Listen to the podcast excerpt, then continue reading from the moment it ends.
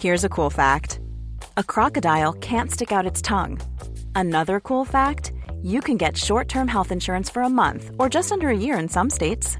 United Healthcare short term insurance plans are designed for people who are between jobs, coming off their parents' plan, or turning a side hustle into a full time gig. Underwritten by Golden Rule Insurance Company, they offer flexible, budget friendly coverage with access to a nationwide network of doctors and hospitals. Get more cool facts about United Healthcare short term plans at uh1.com. Everyone knows therapy is great for solving problems, but getting therapy has its own problems too, like finding the right therapist, fitting into their schedule, and of course, the cost. Well, BetterHelp can solve those problems. It's totally online and built around your schedule. It's surprisingly affordable too. Connect with a credentialed therapist by phone, video, or online chat, all from the comfort of your home. Visit betterhelp.com to learn more and save 10% on your first month. That's BetterHelp H E L P. Hey, it's Paige DeSorbo from Giggly Squad. High quality fashion without the price tag? Say hello to Quince. I'm snagging high end essentials like cozy cashmere sweaters, sleek leather jackets, fine jewelry, and so much more. With Quince being 50 to 80% less than similar brands. And they partner with factories that prioritize safe, ethical, and responsible manufacturing. I love that. Luxury quality within reach. Go to quince.com slash style to get free shipping and 365 day returns on your next order. Quince.com slash style. Hello, c'est Constance et vous écoutez Éphémère. Aujourd'hui, Mathilde nous ouvre son cœur de maman et se met totalement à nu à propos de son expérience douloureuse de maternité. Après une première grossesse arrivée très rapidement et la naissance de son premier petit garçon, la maternité de Mathilde est mise à rude épreuve entre les absences répétées de son mari, la douleur et la fatigue liées à son premier postpartum. Elle met plusieurs mois à se remettre de ce premier accouchement avant de commencer à envisager d'avoir un deuxième enfant. Lorsqu'ils se sentent enfin prêts, Mathilde et son mari se lancent dans les essais bébés. Mais la jeune maman connaîtra alors l'épreuve de la grossesse arrêtée naturellement. Quasiment un an plus tard, elle tombe enfin enceinte d'un autre petit bébé qui cette fois-ci s'accroche. Mais l'échographie du premier trimestre va alors faire chavirer son bonheur. Elle apprend que son bébé n'a aucune chance de vie extra-utérine, ayant une malformation très importante à la boîte crânienne. Se pose alors la douloureuse question d'avancer l'accouchement.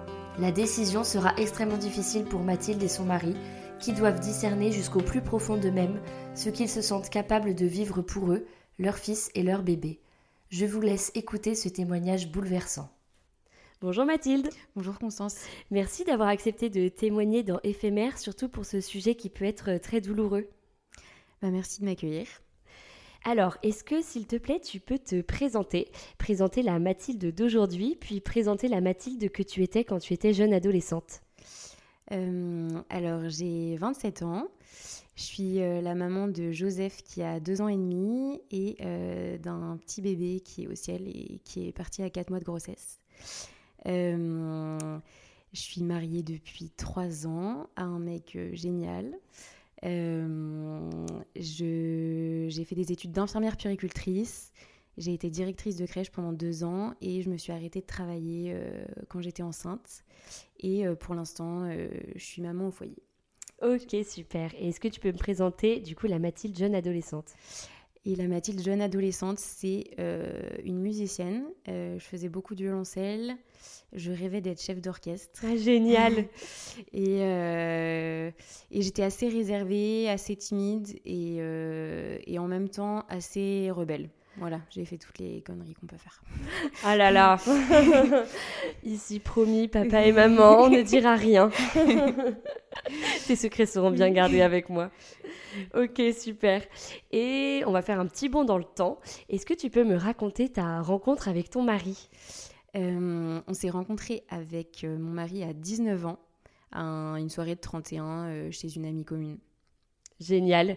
Et du coup, est-ce que vous vous êtes rapidement mis ensemble? Est-ce que vous avez rapidement voulu construire quelque chose? Ouais. déjà, on a eu un, enfin, on a eu un gros coup de foudre. au bout de deux mois, on s'est mis ensemble, on s'est, s'est dit qu'on était amoureux. Et, et en fait, pour lui comme pour moi, le fait de, de s'engager dans une relation, ça voulait dire qu'on voulait se marier plus tard. Ouais, c'était tout de suite sérieux. C'était tout de suite sérieux et, et voilà, et on s'est mariés au bout de 5 ans de relation. Ok, vous aviez quel âge à ce moment-là? On avait 24 ans. Ok, très bien. Et est-ce que j'ai oublié de te demander quel était ton rapport avec la maternité quand tu étais plus jeune? J'admirais les mamans. Et je trouvais, enfin, j'étais trop gaga de tous mes neveux et nièces, euh, de tous les petits que je croisais. Euh, et j'ai toujours rêvé d'être maman. Est-ce que ça a un peu d'ailleurs euh, tracé le chemin pour ton avenir professionnel? Du coup, le fait d'être infirmière puéricultrice, est-ce que c'est parce que justement tu aimais beaucoup les enfants? Complètement. Euh, j'ai fait infirmière puricultrice parce que euh, bah, je voulais en apprendre plus sur leur développement et sur euh, comment être une bonne maman plus tard. Enfin, je pense qu'inconsciemment, ça me... c'est ça qui me motivait. Et aussi comment aider du coup d'autres mamans dans leur maternité. Et ton mari, lui, il était complètement en phase avec ce désir de maternité que tu avais? Complètement. voilà, lui, il a eu beaucoup de frères et sœurs, et comme moi en fait. Et, et c'était un projet commun d'avoir des enfants. D'accord, donc le but était euh, du coup de se marier et d'avoir euh, une famille. Une famille, voilà, on ne savait pas encore euh, quel nombre, mais, mais en tout cas plusieurs enfants. Ok, super. Donc vous vous mariez, mm. et au bout de combien de temps tu tombes enceinte? Au bout du premier jour. Hop là, ça s'est fait. Vous qui vouliez des enfants au moins, pas de mauvaise surprise. C'est ça, on était sûr que ça marche. et Comment tu t'en rends compte? Je m'en suis rendu compte euh, bah, le jour où je devais avoir mes règles, j'ai fait un test. Euh, mon mari était reparti à cause du travail. Et, euh, et donc j'ai fait un test et je l'ai appelé. Il était comme T'étais surprise de cette grossesse quand même qu'elle arrive si vite Très surprise parce que on entend toujours voilà des histoires de personnes qui ont des difficultés, qui, pour qui ça prend plusieurs mois, voire même plusieurs années et ça peut être normal. Et euh, du coup, je m'attendais pas du tout à ce que ça marche euh, dès le premier cycle euh, de tentative, quoi. Tu m'étonnes. et ton mari, il était dans quel état? Et bah, il était hyper heureux. et c'est vrai que, ouais, voilà, enfin, je l'ai appelé au téléphone. Enfin, c'était pas, c'était pas du tout romantique ni rien. je lui ai juste dit, ok, on attend un bébé. et ouais, il était hyper ému. Ouais. Génial. Et dans quel état, toi, psychique, tu étais? Est-ce que tu avais conscience de toutes les difficultés euh, que pouvait engendrer une grossesse euh, ou alors euh, tu découvrais un peu ce monde, même si évidemment tu étais quand même infirmière péricultrice, donc à mon avis tu connaissais pas mal de choses, mais toi, pour toi-même, est-ce que tu te, tu disais qu'une grossesse, ça pouvait également être des moments difficiles? Oui, parce que je l'avais vu en cours et en stage à l'hôpital. Euh, et, puis j'avais vu aussi au sein de ma famille euh, que, ça, bah, que ça changeait la vie. Hein, voilà. et euh, par contre, bon, c'est vrai que le jour où j'ai fait mon test, j'ai pleuré. Enfin, je me suis tout de suite sentie la maman de Joseph. mais j'avais pas conscience que ce serait à ce point-là hardcore. Parce que j'ai eu beaucoup de nausées, vomissements, voilà, très très très fatiguée. Et, et tout ça toute seule parce que mon mari était en déplacement professionnel. Donc euh, j'ai trouvé ça quand même compliqué, surtout le... les quatre premiers mois, ouais. Mm. Ouais, après ça a l'air un peu mieux Ouais, après ça a été mieux, ouais. D'accord. Donc du coup, euh, psychologiquement, tu étais quand même hyper contente de devenir maman, mais physiquement, c'était difficile, c'est ça? C'est ça. Est-ce que tu t'étais renseignée euh, sur le suivi? Tu faisais ça à la maternité avec une sage-femme pour l'accouchement? Est-ce que tu avais des désirs particuliers? Ouais, je me faisais suivre par une sage-femme super sympa. Euh, voilà, euh, j'avais pas de. Enfin, si, j'avais. Euh, si jamais mon mari était là pour l'accouchement, j'avais envie d'accoucher sans péridurale. Par contre, si jamais il n'était pas là, euh, je m'étais dit, euh, on va pas s'enflammer. Euh, je, je, prendrai la péridurale et puis je me concentrerai juste sur la naissance sans la douleur. Ok. Voilà, mais c'est vrai que ça me trottait dans la tête quand même le côté accouchement naturel et voilà. Parce que tu avais eu des témoignages dans ce sens-là? Oui, euh, oui, et puis euh, j'avais envie de voir ce, dont quoi mon corps était capable. Euh, ouais. Enfin, j'ai eu beaucoup d'échographies parce que à la première échographie, on a vu un décollement du placenta. D'accord. donc avec un petit hématome. et ça, ça entraîne des saignements, non? Ça entraîne des saignements. Moi, j'ai très peu saigné, mais mais on le voyait bien. Après, il n'était pas très gros, mais du coup, petit stress, donc échographie de contrôle le mois qui suit. Ensuite, à l'échographie du deuxième trimestre, le cordon ombilical euh, avait un, emplacement chelou. Enfin, voilà, j'ai toujours pas compris ce qu'elle m'avait dit, mais, mais en gros, euh, c'était stressant. Donc, fallait faire un contrôle un mois plus tard pour voir si c'était bien vascularisé et tout ça. Ok.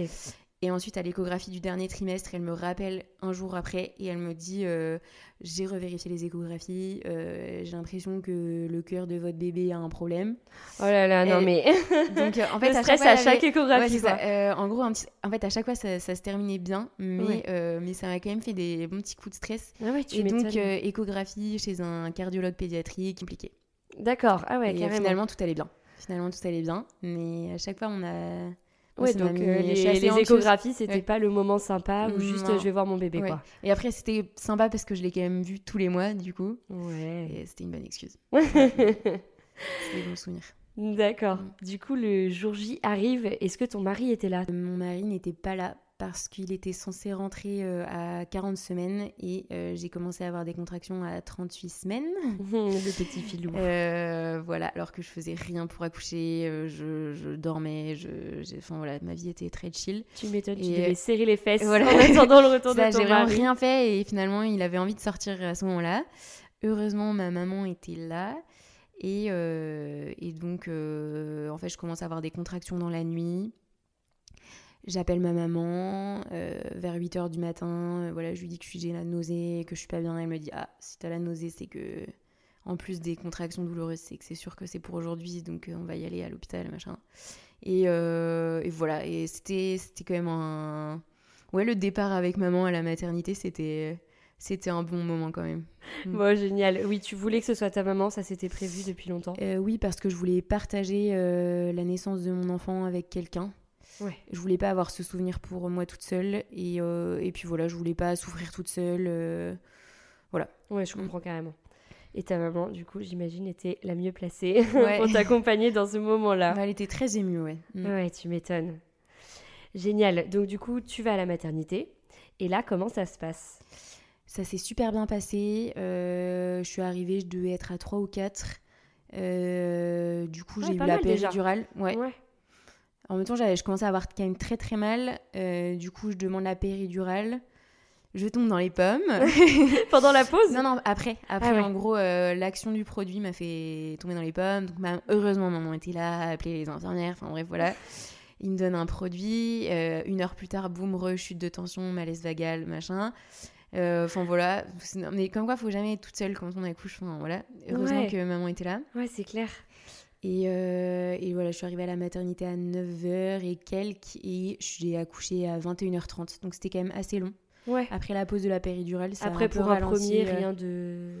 Ouais, rien d'exceptionnel. Enfin, c'est normal d'avoir un. Rien d'exceptionnel, mais, euh, mais ouais, la péridurale a, je pense, bien ralenti le travail. Voilà. Et donc, arrive le moment de pousser. et ça a été très rapide. En revanche, euh, la sage-femme m'a fait une épisotomie sans me demander. Ah ouais euh, En fait, on a juste entendu le bruit des ciseaux avec ma maman et on s'est regardé en mode choqué. Mais t'avais du mal à pousser? Et euh, non, pas du tout. En fait, j'ai poussé une fois et en fait, la tête était de Joseph était très très grosse. Ouais. Et donc, je pense que c'est pour ça, voilà. Et en fait, en deux poussées, il était sorti vraiment en cinq minutes. Ah ouais, je pense que du coup, c'était vraiment trop rapide peut-être.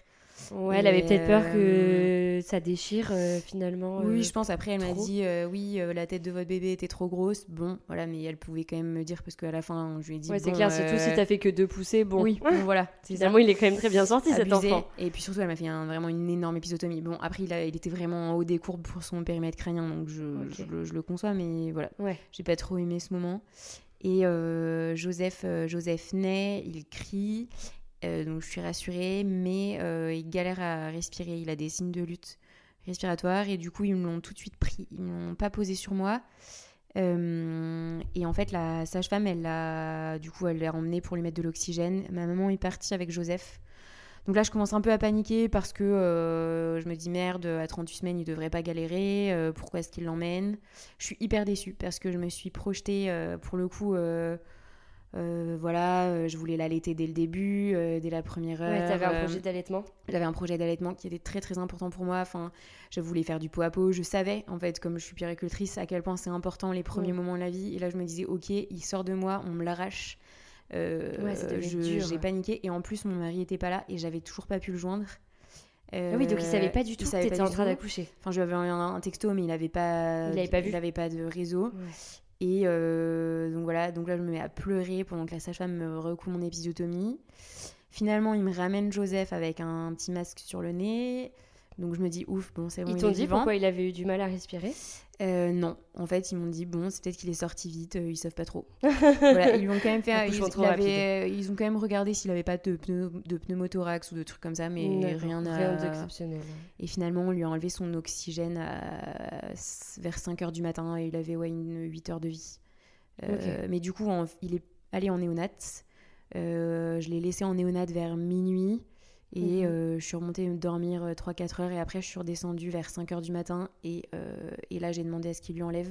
Et là j'ai enfin pu l'allaiter une première fois. Génial. Mais Il avait déjà été nourri ou pas du tout? Du coup ils attendaient que Non du coup ouais j'avais j'avais un peu donné du colostrum dans un petit bocal ouais.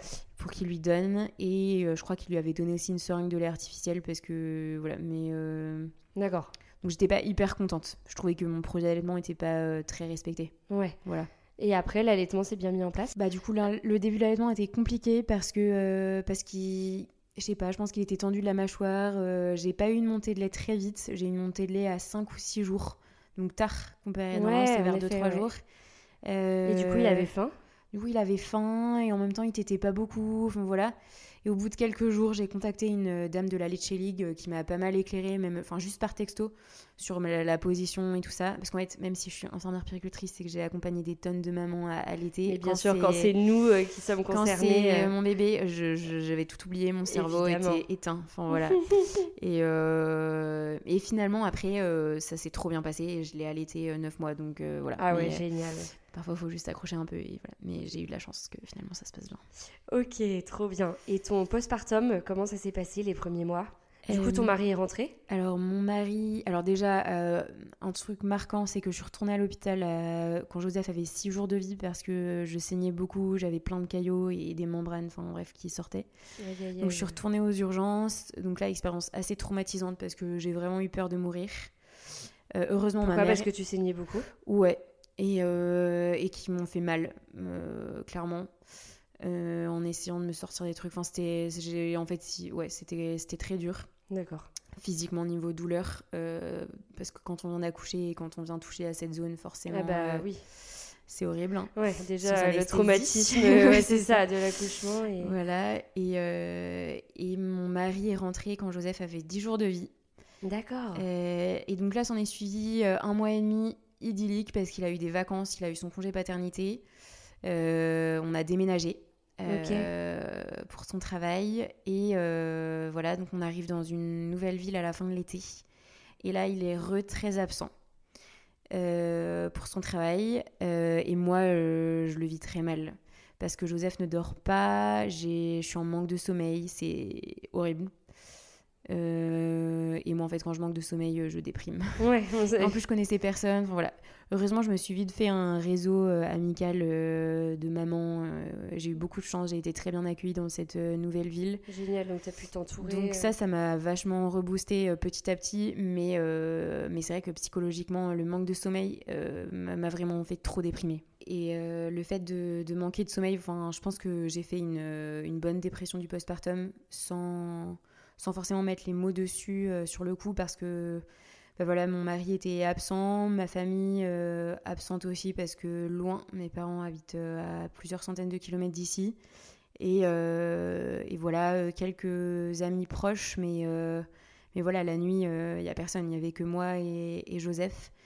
Et, maintenant, avec le recul, je m'en veux un peu parce que je me dis que j'ai pas, pas profité de lui comme j'aurais aimé en profiter, alors qu'il était trop mignon euh, en dehors du sommeil. Il avait euh, plein d'autres qualités. Il se développait bien, il était souriant, il était euh, hyper. Enfin, c'était vraiment un bébé mignon. Mais, mais voilà, le problème du sommeil, enfin, il était très anxieux la nuit. Il se réveillait. parfois, il pouvait pleurer pendant de minuit à 4 heures du matin sans s'interrompre. Non mais attends, pendant ma pauvre, tu avais la tête complètement dans le guidon, c'est normal qu'à l'époque tu sois juste complètement déprimée par ces nuits sans sommeil quoi. Puis ça me rendait ouf, ça me rendait dingue. Et euh... Tu t'es pas du tout fait accompagner par euh, des professionnels de santé? T'as pas consulté pour ça? Pour toi d'ailleurs, pour leur dire ton mal-être Et ensuite pour Joseph? Non, en revanche, à un moment, j'ai. Alors, à ces 18 mois, je me suis dit, là, mon mari était reparti. j'ai je me suis dit, je peux pas tenir encore 4 euh, mois euh, d'absence euh, toute seule comme ça, sans mm. sommeil, c'est pas possible. Donc je me suis dit que j'allais aller voir une psy formée Bernadette Lemoine. D'accord. Ouais, c'est assez connu pour les troubles du sommeil. Oui, et puis pour les, pour les angoisses de séparation, les troubles de l'attachement et tout ça. Et, et c'était top. En fait, pendant une heure, on a retracé toute la vie de Joseph. Et il était hyper attentif, alors qu'il avait que 18 mois, donc il, ne parlait pas encore. Mhm. Elle a tout reverbalisé. Et, et suite à ça, euh, bah, il a dormi. Donc euh, après, je sais pas si c'était les dents ou ça, mais un combo des deux qui faisait qu'il avait sorti toutes ses dents oui, aussi. de toute façon. Il y avait, je pense, aussi les dents qui faisaient mal. Il y a toujours un problème. mais euh, mais je pense que cette séance de psychologue lui a fait du bien et à moi aussi en fait parce que sur le coup, elle m'a vachement encouragée dans, dans, mes compétences de maman et, mmh et réconfortée. Enfin voilà. Mais du coup. Ouais, je le conseille. Si vous avez des galères du sommeil. Pas Bernadette Lemoine. Comment tu te sentais euh, psychologiquement dans ce nouveau rôle de maman? Euh, Je me sentais à ma place. Euh, en fait, petit à petit. Au début, je me sentais pas du tout à ma place parce que je déprimais, mais plus il s'est mis à dormir, mhm. plus je me sentais épanouie et puis plus je profitais de lui et donc je me sentais à ma place. Et, et là maintenant, je me sens vraiment à ma place avec lui. Enfin, je me sens complètement sa maman et j'ai appris à l'aimer en fait petit à petit. Je sais pas comment dire au début, j'ai pas du tout eu un coup de foudre comme euh, en plus il me pourrissait mes nuits, j'arrivais pas à profiter, euh, j'étais déprimée et petit à petit euh, le lien s'est tissé et, et maintenant je suis complètement amoureuse de lui. Enfin, c'est mon bébé. Mais c'est normal au mm. début finalement c'est un, un, étranger en fait qu'on rencontre donc il y a plein de mamans c'est vrai qui disent que ce coup de foudre n'arrive pas tout de suite du tout et qu'il faut du temps pour tisser justement ce lien. Mm, cette tendresse et qui arrive. Pour les mamans euh, qui n'ont pas ce coup de foudre, ne vous inquiétez pas, le lien se tisse petit à petit, c'est normal, vous apprenez à vous découvrir, à vous aimer. Euh, c'est beau même quand ça se tisse comme ça, petit à petit. Ouais, mais c'est ce que je me suis vraiment dit. Enfin, on est rentré de la maternité, je l'ai mis dans son lit et je me suis dit, ok, bah, je te promets que je vais apprendre à t'aimer et que je vais t'aimer de tout mon cœur, mais voilà, on va, on va se laisser le temps. Enfin, je me rappelle me l'être dit euh, en le regardant dormir avec ses petits doudous. Enfin, oh, euh, non, mais c'était assez fort quand même. Mm.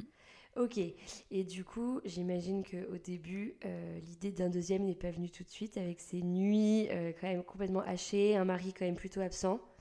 Non, pas du tout. Toute la première année, surtout pas. Vraiment je voulais pas du tout, mon mari non plus, et puis dans tous les cas, il était très absent, donc euh, il y avait finalement peu d'occasions. voilà. tout simplement. Problème réglé. Euh, et au bout d'un an, ouais, Joseph, il avait 14, 15 mois. Euh, mon mari est rentré. c'était l'été. on s'est dit pourquoi pas. Non, non, mais on s'est dit est-ce qu'on se sent prêt Et petit à petit, on s'est dit ouais, en fait on ne sait pas combien de temps ça prendra euh, pour avoir un deuxième, mais voilà, Joseph, il a 14, 15 mois, euh, pourquoi pas, euh, pourquoi pas essayer Pour, voilà, pourquoi pas essayer, et puis il s'accrochera quand il s'accrochera, quoi. Enfin, voilà, sans pression. Ok, très bien. Donc, vous commencez vos essais bébés. au bout de combien de temps tu tombes enceinte? Du coup, au bout du, bah, du deuxième cycle. Ah ouais, pas mal. Ouais. Fortiche. Ça va assez vite, en fait. Et euh, du coup, très surprise. Euh, pareil, mon mari, mon mari vient de repartir, donc je la prends une nouvelle fois toute seule. Ah. Euh, je, le... je me rappelle, j'ai envoyé un message à ma petite sœur pour lui dire, et puis je l'ai appelé, j'ai appelé mon mari aussi dans la foulée, et qui était hyper heureux, moi aussi. Très émue parce que je me rendais encore plus compte, comme c'était ma deuxième grossesse, à, quel point ça allait chambouler notre vie. Ouais. Voilà, je vais faire la prise de sang. Euh, petit bêta HCG, donc je me dis c'était à 50 et quelques, donc je me dis ah bizarre, euh, Joseph c'était quand même un peu plus élevé pour le terme que je pense, donc euh, à surveiller. Je dis retourne deux ou trois jours plus tard, et là ça avait stagné. Ok. Donc ça voulait dire que la grossesse évoluait pas. Oui, parce que normalement on dit que toutes les 48 heures c'est censé doubler. C'est censé doubler, voilà. Donc j'appelle ma sage-femme, euh, je pleure, euh, voilà, elle me dit je suis désolée. euh, Oui, là, tu, tu le sais tout de suite que ça va finir oui, en fausse couche. je me ça fais aucune illusion, enfin Ouais. voilà. C'est et voilà et elle me dit bon bah normalement il va partir tout seul. Effectivement vous faites une fausse couche, on va juste bien vérifier qu'il continue de baisser vos PTHCG et puis euh, Mhm. si jamais ça se met pas en route tout seul, vous irez à l'hôpital dans combien, enfin dans 5 jours. Enfin je me rappelle plus ce qu'elle m'avait dit. Ouais. T'étais à combien de semaines à ce moment-là? Et du coup euh, j'étais à euh, en semaine d'aménorrhée 6 semaines, D'accord. Six, Oui, sept semaines, c'était tout- tout- euh, précoce. très précoce. Ouais. Mais bon, je trouve qu'on se sent maman quand même dès qu'on fait euh, le test. Bah oui, bien sûr. Et puis Et- vous l'attendiez en plus, ce petit Et euh, euh, je l'attendais. Et puis voilà. Et puis en fait, j'étais toute seule. Mon mari venait de partir pour, euh, pour 4 mois et demi. Donc euh, c'était pas. Voilà. Enfin, ça se rajoutait un peu à la peine de, de, de voir mon mari partir. Et ouais, euh, moment difficile. moment difficile. Ouais. Et est-ce que Joseph l'a ressenti euh, tout ça? Euh, Ou tu l'as pas, t'as rien remarqué? Bah, il dormait toujours aussi mal. Voilà, Mais, euh, pas. Non, je lui ai tout dit. Pour le coup, je lui ai dit voilà, maman attendait un petit bébé, mais finalement, il est, il s'est pas accroché et, euh, et voilà, il est au ciel. Ok. Est-ce que tu as fait d'autres. Est-ce que tu as fait des investigations sur cette fausse couche ou euh, comme c'était la première que tu faisais, personne s'est inquiété et juste euh, Ouais, non, j'ai rien, j'ai rien cherché. Je me suis dit que c'était la nature. Ok, d'accord. La sage-femme en effet a rien vu de spécial. Enfin Mm. voilà, il n'y a pas Ouais, eu de. Tout allait bien. Enfin, D'accord, pas eu Mm. d'autres investigations. Mm. Ok, donc, euh, donc cette fausse couche, elle arrive quand? Et cette fausse couche, elle arrive du coup en octobre euh, 2021. D'accord. Euh, Ok, et donc euh, j'imagine que vous reprenez les essais bébés quand ton mari revient? Et on reprend les essais bébés. euh, alors, il est absent pendant 4 mois et demi. Ensuite, il revient juste euh, un mois et demi.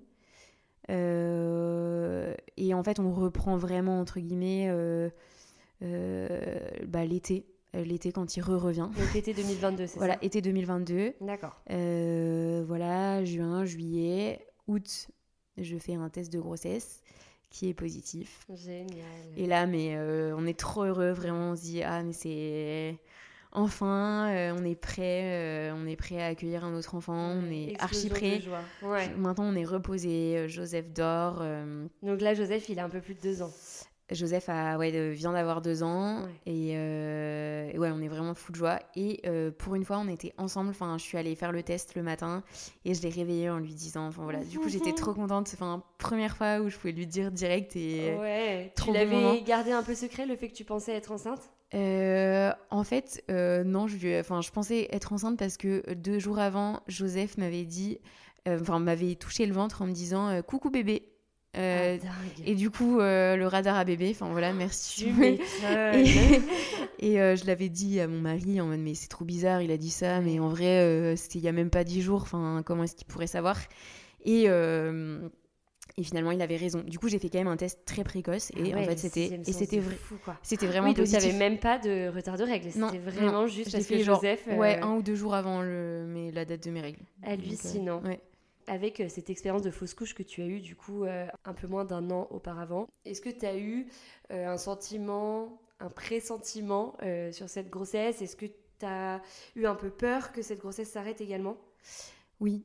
Bah, parce que déjà, je sais par mon métier que la vie est fragile. Et, et puis voilà, le fait d'avoir fait une fausse couche, forcément, on stresse un petit peu plus. Mais euh, j'ai vite été rassurée parce que les bêta-HCG, ils augmentaient bien. Euh, j'ai été suivie par une super sage-femme euh, qui m'a fait une petite écho pour vérifier que le cœur battait bien. Enfin voilà, du coup, j'étais j'étais bien rassurée. Ouais, donc tu as fait une écho de datation, c'est Ouais. ça Euh, Et là, euh, rien de- d'exceptionnel, enfin rien d'exceptionnel, rien à signaler, tout va bien, le cœur du bébé va bien. Oui, tout va bien. Ok.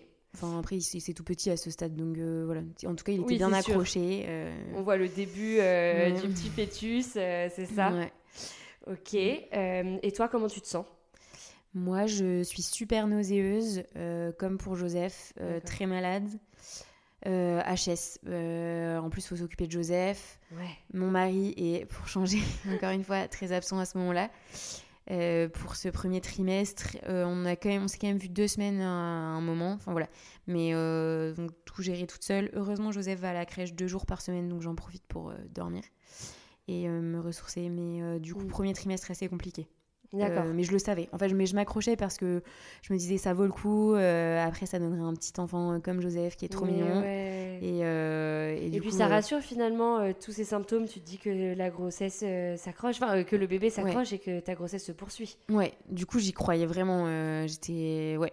c'était, j'étais pleine d'espoir et je me disais ok, dernière ligne droite, c'est que trois mois dans une vie, c'est rien. Après, ça va être ouf. Enfin voilà. trop bien. Mm. ok, hyper positive. Mm. Mm. Et la première écho arrive. Est-ce que tu peux un peu me raconter euh, ce qui se passe? Alors, euh, donc j'arrive, euh, donc je dépose Joseph à la crèche avant. et je vois que la sage-femme regarde beaucoup la tête. Attends, juste pour revenir en arrière, à ce moment-là, tu es toute seule Ah oui, voilà, je suis toute seule. parce que mon mari peut pas être là à cause de son travail. Ouais. Tu vas comment à cet écho J'y vais en super sereine. Ouais super sereine parce que euh, parce qu'il s'accrochait jusque là et que je me dis que bah voilà enfin c'est notre année euh, enfin voilà. Bref j'étais dans un bon mood. Euh, j'avais encore des nausées mais un peu moins intenses. Je pouvais remanger un peu donc ouais donc tu dis trop bien le premier trimestre voilà ça, ça commence à voilà et puis je trouvais ça ouf j'adore les échographies parce que je vais voir mon bébé. voilà et puis en général l'écho du premier trimestre c'est trop mignon on le voit bouger enfin voilà du coup, je, m'attendais à, vivre un truc de ouf. Euh, donc j'arrive dans la salle d'échographie. Euh, elle commence son échographie, très silencieuse. Ce n'était pas la sage-femme qui te suivait euh, Non, c'est pas la sage-femme qui me suivait, c'est une sage-femme spéciale pour l'échographie. Ok, elle ne fait que ça, cette Elle ne fait que ça. On se connaissait pas trop. et je vois qu'elle regarde beaucoup la tête. Mhm. Moi, je la trouve, euh, je la trouve marrante parce qu'elle regarde que la tête, alors que normalement, on regarde un peu tout, on regarde le corps, euh, enfin voilà. Et je me dis, c'est marrant, il a une forme de tête euh, spéciale. J'avais en tête encore les échographies de Joseph où on voit bien une tête bien délimitée. Et, ouais, un crâne très bombé, enfin une grosse tête en fait finalement. et là, je me dis, c'est bizarre, c'est un peu. je sens qu'il y a un truc qui cloche. Euh, et, euh, elle, me dit euh, ok je vais devoir passer en endo vaginal parce que je vois pour vérifier mais je crois qu'il y a un problème avec la tête. Et elle, elle revérifie enfin du coup elle passe par en bas elle enfin énorme silence. Moi dans ma tête je prie. Enfin c'est je commence à stresser. En plus je me dis évidemment mon mari est pas là. Si jamais on m'annonce quelque chose de grave pas de enfin J'en ai un peu marre de me prendre des trucs comme ça dans la, dans la figure. Euh, donc je prie intérieurement pour que ça aille bien, mais du coup je commence à me dire ok si elle me dit qu'il y a un problème à la tête, c'est que c'est grave et qu'il va être handicapé. Euh, du coup je commence à me dire ok euh, on va avoir un enfant en fauteuil roulant, enfin voilà. Ouais. Tu, tu, voyais toi sur l'échographie qu'il y avait un problème? Bah oui, je le voyais. Enfin, après, ça bougeait, donc voilà, mais je, mm. je voyais qu'il y avait un truc qui clochait. En tout cas, que c'était pas comme pour Joseph. Mais à quel degré Bon, voilà, je n'avais pas conscience encore de tout ça. Bien sûr. Et, euh, et là, elle me dit, euh, Madame, euh, c'est très grave, votre bébé, il va pas vivre. alors là, moi, je me mets à pleurer d'un coup, instantanément. parce que je pensais pas du tout qu'on pouvait dire ça à une échographie du premier trimestre, surtout qu'on l'avait vu son petit cœur battre. Enfin, il avait deux bras, deux jambes, voilà. Oui, toi, tu te disais juste, euh, à la limite, il sera handicapé, oui, euh, mais jamais de la vie. Euh, on va me dire qu'il va mourir. Enfin, à partir du moment où on le voit vivant, on se dit ok, et il est vivant. parce que là, son cœur battait. son cœur battait, et, et, elle me dit il va mourir. il n'a pas de boîte crânienne et juste un début de cerveau qui, qui s'autodétruit dans le liquide amniotique. Donc, donc voilà quoi. Donc je vais appeler le gynécologue de l'hôpital et puis vous allez pouvoir prendre rendez-vous avec lui pour plus d'informations. En euh, fait, son bébé n'avait pas l'os du crâne, c'est ça. En fait, le cerveau euh, était directement en contact avec le liquide amniotique. Voilà, c'est ça. En fait, euh, est-ce qu'il y avait de la peau quand même qui protégeait ce cerveau? En fait, au-dessus du des, des, des, yeux, il n'y a plus rien. D'accord. Et en fait, ça s'arrête au niveau du cou et au-dessus. Enfin, il a quand même ses oreilles, mais au-dessus des oreilles, il n'y a plus rien. Enfin, il n'y a pas de crâne, il n'y a pas de, a pas de peau. Il y a juste un début de cerveau. Euh, Donc, euh, en plus, je trouve ça. Moi, je commence à m'imaginer un peu comment il est à l'intérieur. Ce qui définit un être humain, euh, c'est quand même le fait qu'il ait un, cerveau, enfin une tête, quoi. Et euh, le fait de m'imaginer qu'il n'y a pas cette tête toute ronde, c'est hyper dur. Et du coup, tu, tu sors de là, j'imagine, complètement détruite. Ouais, en fait, j'arrête pas de pleurer. alors, en fait, elle me à la fin du rendez-vous, elle me dit Je suis désolée, on va devoir déclarer votre grossesse. Donc elle me déclare le truc sur la grossesse sur le site de la Sécu directement, donc sympa. Et elle me prend rendez-vous euh, instantanément avec euh, un super gynéco euh, à l'hôpital. et donc j'ai rendez-vous, c'était un mercredi et j'ai rendez-vous le vendredi, donc deux jours plus tard. D'accord. J'essaye d'appeler mon mari. J'arrête pas de pleurer. En fait, là, je suis une fontaine. je suis tellement choquée que je sais que faire pleurer, pleurer, pleurer. J'essaye d'appeler mon mari qui répond pas. Euh, et là, ma belle-mère m'appelle. Donc euh, je lui dis. Parce que tu lui avais dit que tu faisais l'échographie? Euh, Non, même pas. Mais elle appelle complètement par hasard. Donc voilà. Ah et je lui dis, je lui dis ce qui vient de se passer. Mais elle savait quand même que j'étais enceinte. D'accord. parce qu'on leur avait dit après l'échographie de datation. Mhm. Et voilà. Et, et, elle me dit, ok, si tu veux, je viens parce qu'elle savait que j'étais toute seule et donc je lui dis bah oui venez enfin voilà et elle vient de Paris enfin trop sympa. Génial adorable. Pour pas que je sois toute seule donc elle va arriver le soir. Et en fait là sur le coup j'étais quand même par texto avec des amis euh, et j'ai envoyé un message à une amie une super copine qui est venue euh, direct à la maison. Après enfin je, suis quand même repris la voiture pour rentrer chez moi et j'ai une amie qui est venue direct pour euh, pas que je pleure toute seule. voilà. Et reconnaissance éternelle à, à, toi, tu te reconnaîtras. Mais euh, c'est ça qui m'a le plus touchée, c'est je me suis dit, euh, ok, enfin mon mari n'est pas là, mais, mais voilà, j'ai des amis sur lesquels je peux compter et je, je, je pleurerai pas toute seule aujourd'hui. Ouais, tu, tu, étais entourée quand même euh, dans ce moment-là. Ouais. Ok. tu finis par l'avoir au téléphone, ton mari justement? Voilà, une demi-heure plus tard, je l'ai quand même au téléphone. lui, il comprend pas trop trop sur le coup. Euh, J'imagine qu'il doit complètement débarquer. Il, ouais, il débarque complètement, surtout qu'on se disait vraiment que, que tout allait bien. Enfin voilà, euh, on s'imaginait pas du tout ça. Je savais même pas que ça pouvait exister, de pas euh, d'avoir un problème de fermeture comme ça, du, du, cerveau quoi. de la boîte crânienne et en fait ce genre de malformation c'est quand même assez rare je savais même pas que ça pouvait exister à ce degré là quoi voilà. pour moi ça existait sous forme de spina bifida dans le oui, oui, c'est ce la colonne vertébrale et tout ça qui se ferme pas au bout, mais oui. Mais je pensais pas que ça pouvait pas se fermer. Euh, et pourtant, je suis infirmière précustrice, mais je savais même pas que ça pouvait ne pas se fermer euh, au niveau de la tête. Totalement, quoi. Ouais. voilà. Euh, et donc, je finis par l'avoir au téléphone. Il raccroche. Il, et après, il me rappelle en mode. et là, il a compris. Et il, dit, a eu euh, un temps de, il devait euh, processer tout ça. Voilà, et malheureusement, en fait, il n'a pas pu rentrer directement à la maison. Il était en déplacement dans une autre ville et il devait absolument terminer euh, la semaine. La semaine là-bas. Et donc, il a pu rentrer que le vendredi. Mais il a été super courageux enfin, de tenir comme ça loin de nous parce qu'on était. Il fallait qu'on se retrouve. Ouais. Il a pu être du coup avec toi pour le rendez-vous avec le gynéco? Non. Euh, il n'était pas encore rentré, mais moi je voulais quand même avoir les infos le plus tôt possible, donc j'ai demandé à une amie euh, de venir avec moi. D'accord. Et euh, du coup, est-ce que tu peux nous raconter comment ça s'est passé avec ce gynéco? Et donc ce gynécologue, ce, gynécologue, il est, hum, il est spécialisé en diagnostic anténatal mhm. et il m'a refait une échographie pour, pour confirmer donc la, la malformation. D'accord. Est-ce qu'elle a un nom cette malformation? Oui, c'est une malformation du tube neural. D'accord. Euh, et donc ça s'appelle une acranie euh, mhm. avec exencéphalie, je crois. Bref, en gros, je, crois que c'est ça les mots exacts. Et, du coup, il le voit tout de suite. Ah oui, il le voit tout de suite. Et pas de doute sur le diagnostic. Voilà, et c'est pas une petite, un, un, petit manque de fermeture. Là, c'est vraiment tout qui est au contact du liquide amniotique. Et donc, il m'explique voilà, qu'il y a un début de cerveau, euh, mais que euh, voilà, petit à petit, le début de cerveau va, va s'autodétruire assez rapidement d'ailleurs dans le liquide amniotique.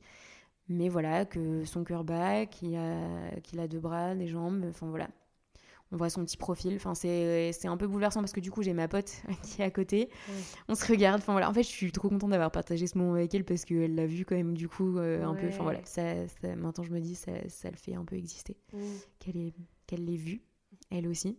Oui, je comprends. À ce moment-là, le médecin t'explique euh, du coup ce qui se passe dans le corps de ton enfant. Enfin, est-ce qu'il t'explique euh, comment ça se fait qu'il ait pu euh, se développer comme ça, justement, développer ses membres, que son cœur batte, sans cerveau pourtant Cette pathologie, elle se produit à trois semaines de développement. et en fait, c'est le tube neural donc, qui ne se ferme pas au niveau, euh, donc là dans le cas de mon bébé, euh, de la boîte crânienne. Et en fait, ça se fait indépendamment, enfin les, les membres continuent de se développer. Euh, même si le cerveau est en contact, enfin le début de cerveau du coup est en contact avec le liquide amniotique. Et donc, en fait, c'est pas le cerveau qui commande le développement des membres, en fait, c'est ça? Non, voilà, c'est ça. C'est juste les cellules qui, elles, continuent. Qui continuent parce que c'est programmé pour continuer de grandir quand il est bien accroché. Ok, donc en fait, le développement un peu euh, anatomique et complètement indépendant euh, du développement du cerveau, c'est ça? Voilà, c'est ça qui est hyper étrange dans cette euh, pathologie parce que pour le coup, le reste de son corps était parfait, il n'avait pas d'autres malformations. donc très perturbant quand même. et voilà, et en fait, même à l'échographie, maintenant, quand je regarde ces échographies, Ouais, c'est ultra choquant en fait. Tu, tu, vois complètement du coup que le, fait qu'il n'avait pas de boîte crânienne? Même, ouais, ouais, ouais, Ça te saute aux yeux en fait. oui, complètement. Son mari peut quand même avoir euh, une, un rendez-vous avec euh, ce gynéco. Et voilà, et en fait, on est tombé sur un super gynécologue parce que euh, je lui ai demandé si c'était possible qu'on se revoie le lendemain pour qu'il explique à mon mari. je trouvais ça important que mon mari entende de, de, sa bouche ce qu'avait notre bébé, plutôt que ce soit moi qui transmette parce que voilà, c'est un mec et il vaut mieux que ce soit un autre mec qui lui parle, quoi. Comme ça, il comprend bien et c'est clair. Oui, c'est ça, surtout que toi, t'as pas tous les euh, termes techniques, euh, bien Voilà, et puis comme ça, il pourra poser ses questions. Ça va être assez émouvant parce qu'il va voir notre bébé à l'échographie. oui, bah, qu'il a jamais vu. Voilà. Et non, il était là à l'échographie de natation en fait. Je suis en train de me dire. il était là à l'échographie de natation, mais il n'était pas là à la, première, première oui. Mais il va le voir en grand. Oui, oui, oui. Donc là, quand même, on pleure. Enfin, parce que c'était euh, émouvant. Enfin, il a bien vu, euh, il l'a vu, quoi. Et, et, là, il comprend. Donc, c'est très dur pour lui aussi. Euh, et après, voilà, on demande. En fait, il y a deux options qui s'offrent à nous. Soit on continue la grossesse. Mhm. avec tout ce que ça implique, soit on interrompt la grossesse. D'accord. Pour être au clair, euh, en fait, ton, le cœur de ton bébé battait parce qu'il était relié à toi, en fait, au placenta, c'est ça? C'est ça. Et en fait, on a demandé à, bah, au gynécologue, euh, concrètement, euh, comme notre enfant n'a pas de cerveau, est-ce qu'il est là? Est-ce que, voilà, est-ce que c'est comme s'il était en mort cérébrale en réanimation? Est-ce que, voilà, moi ça me posait beaucoup de questions. Et en fait, il m'a dit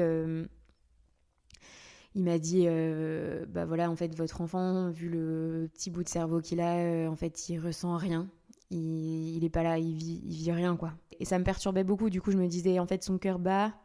Mais d'un autre côté quand je lui parle il m'entend pas parce qu'il a pas le cerveau pour m'entendre. Il sent pas euh, il a pas le goût il a pas l'odorat il a pas enfin voilà il, se passe rien. Rien du tout parce qu'il a pas le cerveau. Il a pas le cerveau qu'il faut pour ça. Euh, et le fait qu'il ait pas ses cinq sens parce qu'il a pas de cerveau, ça me, ça me détruisait en fait. Ça devait être super dur à entendre. Euh, en fait, j'avais l'impression d'être à moitié un cercueil. Euh, bah, parce qu'en fait, son âme, elle était un peu là, mais un peu là-haut quand même. Enfin, c'est un cas hyper particulier. Quand vous apprenez les choix qui s'offrent à vous, du coup, soit continuer la grossesse jusqu'au bout, euh, sachant que ce que j'ai compris, euh, c'est que du coup, de toute façon, euh, ton bébé finalement va décéder dès qu'il sortira de toi, c'est ça? C'est ça. soit du coup interrompre finalement la grossesse plus tôt. Et donc avancer sa mort en fait. Ouais. en tout cas, avancer l'arrêt de son cœur. D'accord. Euh, et en fait, moi, ça me posait beaucoup, beaucoup de questions parce qu'on est chrétien avec euh, mon mari et, euh, et on croit, on, on croit en. Ben voilà, que, que, la vie est précieuse et quel est mon droit d'avancer la mort de quelqu'un ou, ou, même d'interrompre la vie de mon mm. enfant qui, en plus, de mon enfant que j'aime, que j'ai désiré, parce qu'il n'a pas de cerveau et parce qu'il sent rien. Ouais. du coup, on a beaucoup réfléchi. voilà, on a été parler à des prêtres, on a parlé à une sage-femme, enfin même plusieurs sages-femmes. Mhm. Bon, on a beaucoup parlé avec ce gynécologue, bah voilà, sur quel était le sens aussi éthiquement de poursuivre une grossesse comme celle-ci. Bien sûr. Où euh, bah, l'enfant n'est pas là, en fait. Et euh, moi, euh, est-ce que ça sert à quelque chose de, bah, de m'épuiser En fait, on sait tous qu'une grossesse, c'est épuisant, surtout à la fin. On a un gros ventre. Évidemment. Tout le monde nous regarde. Alors, c'est pour bientôt C'est un garçon ou c'est une fille? Psychologiquement dramatique. Et en fait, bah non, mon enfant, il va mourir. du coup, j'avais pas. Voilà. Et puis, en fait, j'arrêtais pas de pleurer. En fait, tous les soirs, on se regardait avec mon mari et on se disait mais qu'est-ce qui nous arrive? Euh, Pourquoi ça nous tombe dessus? Euh, Pourquoi notre enfant alors qu'on l'aimait tellement Pourquoi, euh, pourquoi est-ce qu'on doit choisir ça? Ouais, c'est terrible. Et, et, puis, et puis voilà, et puis en fait je savais que si on choisissait d'avancer l'accouchement, bah, on se ferait peut-être jugé par certaines personnes, et que ce serait pas facile non plus de ce point de vue-là. Et qu'est-ce qui en est ressorti du coup de, de, vos discussions justement avec les prêtres, etc. Est-ce que tu peux un peu euh, euh, nous dire euh, les, les, points, les, enfin les grandes lignes? Bah, Les grandes lignes, c'est que voilà, qu'est-ce qui définit la vie? Ça, c'est une grande question. Vous avez 4 heures. Voilà. qu'est-ce qui définit la vie? Et bah, c'est quand même d'avoir un cerveau un minimum actif qui fait qu'il se passe quelque chose. Hmm. Et donc à partir du moment où on est en mort cérébrale effectivement, euh, bah, la personne, c'est la personne n'est plus là. Euh, et aussi, ce qu'il faut savoir, c'est qu'il y avait, il y a quand même deux techniques d'interruption médicale de grossesse. Mhm. Avant 22 semaines, euh, on donne juste un médicament pour faire maturer le col, et ensuite on donne un médicament pour donner des contractions.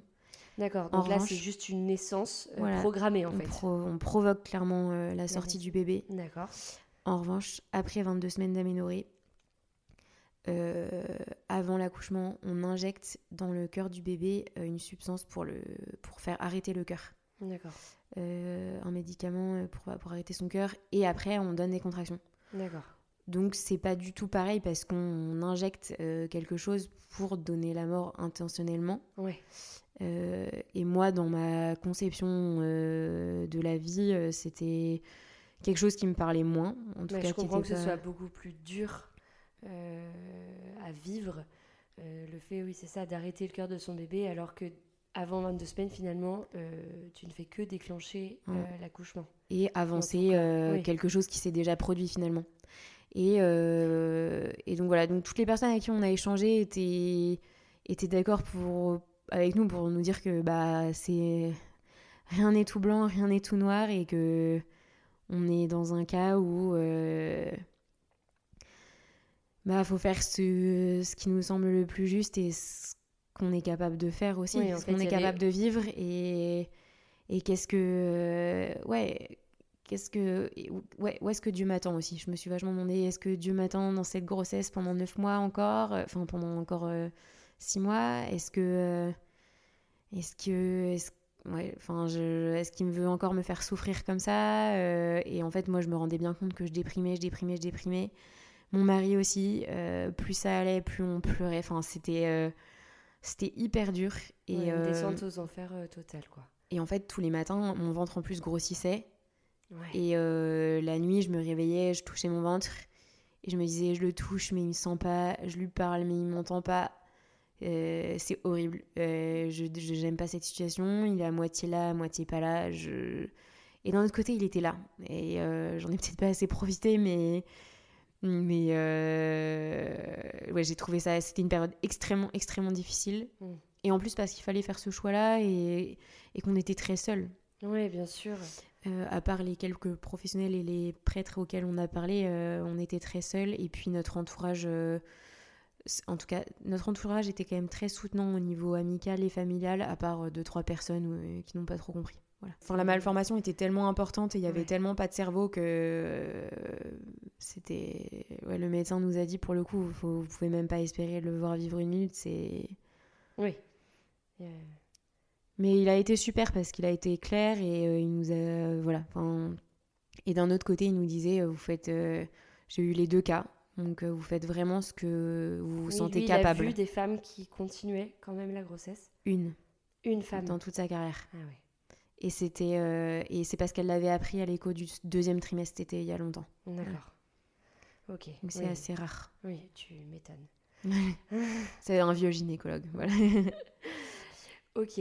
Euh, au bout de combien de temps euh, vous prenez votre décision avec votre mari, avec ton mari?